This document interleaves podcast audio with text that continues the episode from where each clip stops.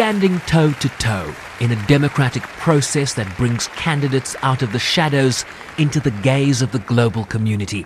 Candidates were split into groups of five each, covering a range of issues. Former Serbian Foreign Minister and a former General Assembly President, Vuk Jeremic. Most of the challenges that are facing humanity in the 21st century are essentially global in nature. There's only one organization that we are going to have in our lifetime where we can hope to come together and address them decisively, and this is the United Nations. An informal rotation process favours a candidate from Eastern Europe, but nominees from Costa Rica, Portugal, Argentina, and New Zealand have also entered the race, including the latter's former Prime Minister and the current head of the UN Development Programme, Helen Clark. My country belongs to a grouping for electoral purposes at the UN called Western Europe and Others Group. I'm from the others.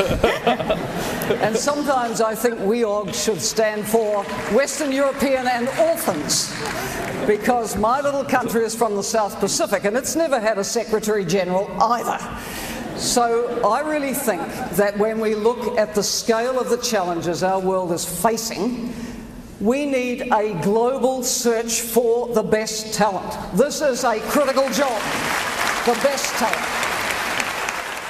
Argentina's current foreign minister and Ban Ki moon's former chief of staff, Susana Malcorra, on whether the next Secretary General should name and shame countries who don't live up to their climate change commitments. People tend to believe that the, the Secretary General is the President of the United Nations of the world, and that's not the case. He is or she is just the Secretary General that serves 193 countries and has to have an inspirational leadership that ha- gives the moral stature that for him or for her to move the agenda forward that has been agreed in these halls.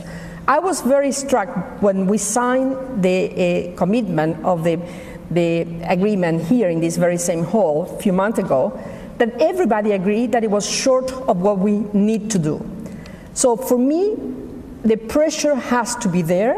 The Secretary General has a role to retain that pressure on what kind of leadership the UN requires. Former Portuguese Prime Minister and former High Commissioner for Refugees, Antonio Guterres. In the modern world, communication is absolutely crucial. And a serious problem we have in the UN, like other international organizations, is that there is a kind of a cipher language that nobody understands except those that live in the organization. So, what we need is to translate the many important initiatives the UN has, the many important things the UN does for the world, into a language that everybody understands.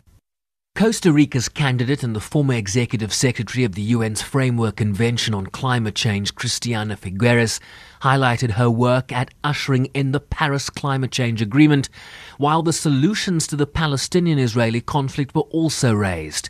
This response from Croatia's Deputy Speaker of Parliament, Vesna Pusic, on perceived bias of international justice against African countries. There are a lot of problems because the system is not perfect but it's the best we've got. And I absolutely agree that instead of opting out or not participating in the International Criminal Court, on the contrary, as many countries as possible should join.